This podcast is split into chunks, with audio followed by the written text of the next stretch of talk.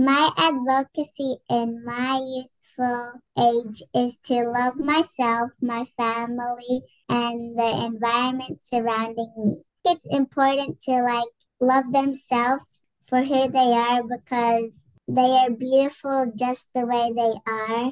I will share my knowledge and understanding and speak the truth, be a role model, and build my confidence and take an opportunity to learn things for a better future. Magsasampung taong gulang pa lang si Catalea Cagle pero walang preno itong magbahagi ng kanyang mga advokasya bilang isang beauty queen. Siya ang nakoronahang Little Miss Philippines Australia 2023 Kwento ng kanyang ina na si Mary Lou na tubong Tacloban, Leyte. Si Catalea ay talagang determinadong sumali ng mga pageant. Siya yung may gusto. Tapos as a parent, I just have to support her. I have um, a sister and um, some cousins na nagjo-join din ng mga pageants. So siguro naman niya dun. Tulad ng maraming kaedad ni Catalea, na impluensya umano ito ng social media. At dito na siya natuto sa mga galaw pang beauty queen. Pati sila nagulat ng manalo ang anak. Siya lang, manunood lang siya. Tapos dun na, yung talent, sa school may mga ano rin naman sila, activities. Kaya dun, dun na, na-practice mo na yun. O, i-continue mo na lang. Ay, hindi namin in-expect na mananalo siya kasi yung, it's just like a game for her. Hindi lang pagiging beauty queen ang gusto ng bata. Dahil sa idolo ang ama, gusto niyang sundin ang dati nitong propesyon sa Pilipinas. When I grow up, I would love to become a police officer so then I could make people feel safe where they live and like prevent a crime to happen and like if something happens they know they could like count on a poli- police officer. Magaling sa klase at sa public speaking si Catalea. Palakaibigan din ito kaya payo nito sa tulad niyang may gustong marating sa buhay balang araw. Never give up and build confidence and courage and follow the pathway to your dreams? Maliban sa suporta, ginagabayan din ni Mary Lou kasama ang kanyang asawa, hindi lang si Catalea, pati ang dalawa nitong mga anak na maging mabuting mga tao. At huwag kalimutan ang pinagmulan. May payo din ito sa mga magulang na tulad nilang naghahangad ng magandang kinabukasan sa mga anak.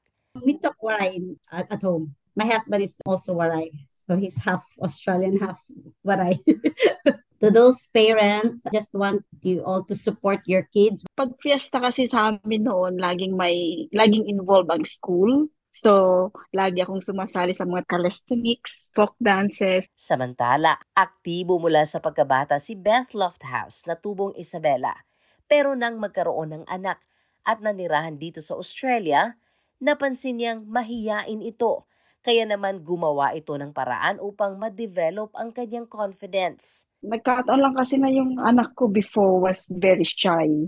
Kaya yun, nag-start ko, in-start ko siyang i-encourage na mag-join sa mga pageant. At hindi ka naman nabigo? Ay, hindi naman. Sumobra pa nga ang confidence niya ngayon.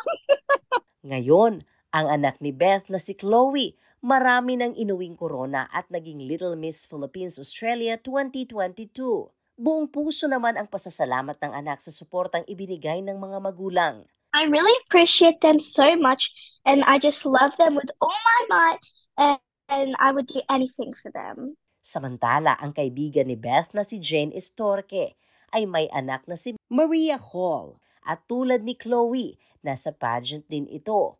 Sa katunayan, siya ang itinanghal na Little Miss Philippines Princess 2023 sabi ni Jane, posibleng sa kanya naman na ng anak ang lahat ng ito. Nag-pageant din ako nung bata ako at saka sumasali ako din sa mga United Nations. Pero hindi lang sa pagandahan bumibida ang mga anak. Kadalasan, sumusuporta sila sa mga pageant for a cause at mga events na ipinupromote ang kulturang Filipino tulad ng Children's Festival at marami pang iba.